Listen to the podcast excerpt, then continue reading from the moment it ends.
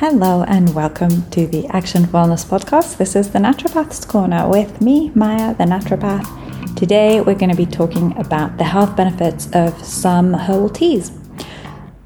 I think that a cup of tea is like the epitome of comfort and relaxation, and it brings joy and levity into my life. But it does another thing. It can also bring in a really great way of healing yourself. The health benefits of teas can be dramatic. It's a really effective form of herbal medicine. So it's all about thinking in a more functional way about things that you do without really thinking about them. So, I'm quite excited to talk to you about different herbal teas and the health benefits that they have in them. So, we know that herbal teas have been used for centuries to support overall health and wellness because of their health benefits. So, whether you're feeling under the weather or you're just looking to support your body's natural defenses, there's probably a herbal tea that can help. So, what we're going to be talking about is some of my favorite teas and their medicinal uses.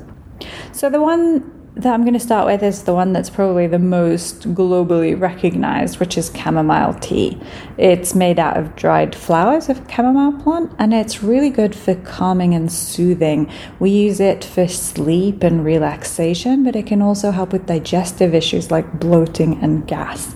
So, whether it's a tummy ache or just stress, chamomile tea is a really good option for you. Ginger tea is made out of the root of ginger plant and it's really warming. The first thing I would say is use it if you have circulatory issues, especially if you suffer with cold fingers and toes or Raynaud's, which you all know I have. So it's really good for that. But it's also really good for nausea and motion sickness, and it has really strong anti inflammatory effects. Um, so we can also use it if you have muscle soreness and for pain relief. Really, really good. Ginger is a root, and as a root, we like to not just steep it like a normal cup of tea, but it needs to be boiled for about 20 minutes if we want to get maximum health benefits from it. Number three on my list of favorite teas is lavender which again is made out of the dried flowers of lavender plant and is really calming and soothing. We use it again for sleep and relaxation, but it also has quite strong antioxidant and antibacterial properties. So I really like using it with anxiety and stress. I think that's where it shines the most, in my opinion. Number four is oat flower which is the dry flower of the oat plant. And it's also really nourishing and really soothing. We use it for anxiety and stress and for sleep. And it also has antioxidant and anti inflammatory properties. We also use it with skin conditions like eczema and dermatitis, and you can use that either by drinking the tea or if you have a bathtub, then you can mix flowers in your bath water and that feels really lovely on the skin. Uh, my favorite number five is nettle tea, which is obviously the nettle plant leaves. It is really, really highly nutritious. So we use it as sort of a multivitamin and mineral. It helps support if there are any kind of deficiencies. It's really, really rich in iron. So it's very, very good for that. We also use it um, with allergies and hay fever. It also has diuretic properties and anti inflammatory effects. So I like to use it with joint pain and arthritis. It helps with those as well. But because it's a diuretic, uh, nettle tea, I would suggest drinking in the morning and not before you go to sleep because then you'll be waking up at night having to pee and blaming me for it. So be warned.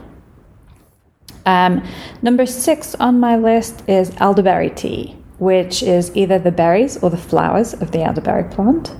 It's really high in antioxidants, and we use it for cold and for flu symptoms. It's also really immune boosting. Um, I like to use it when I'm starting to feel under the weather. I think that's where it shines the most. Seven is mint tea, which is mint plant leaves and is really refreshing and invigorating. We use it for digestion, we use it for nausea. Um, it has antioxidant and anti inflammatory properties. I think it's my go to for headaches and stress. Uh, but it's also really good because it's so refreshing that if you don't want to have caffeine but you still want something that will wake you up, I think mint tea is really good. It's really, really good if you have IBS for most people. It's really soothing for the digestive system. Number eight is fennel tea which is made out of the seeds of fennels and it has this like licorice flavor which i personally really like but i don't i know that not everyone adores.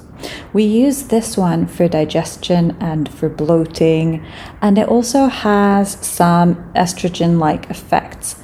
So we can also use it with lactation and with breastfeeding. Number nine is green tea which is tea leaves. It has this really fresh, grassy flavor. It's high in antioxidants and it can help improve brain function and heart health. Um, however, this does have caffeine in it, so if you're trying to avoid caffeine, then this wouldn't be a great option for you. So, these are just a few of loads of herbal teas that are available to you, and I think it's really good to use them to support your general health. So, what I do is I try to incorporate these teas in my daily life based on how I'm feeling. I will have all of these in the cupboard and then I might choose to have fennel tea after food because it helps digestion. And I'll choose to have an oat flower and lavender tea in the evening to just to make sure that I'm sleeping well throughout the night. Um, it's just about choosing wisely in a functional way how you can best support your goals. So, if you're using herbal teas and you're not seeing the results that you're hoping for, make sure that you're talking to a herbalist or a naturopath to make sure that you're choosing the ones that are safe and appropriate for you. And if you have any questions, you can contact me and I will happily give you my advice. So, I look forward to hearing from you and I wish you a great week. If you found value in this podcast, then please feel free to subscribe and uh, review and share with your friends. Thank you. Have a good one. Bye.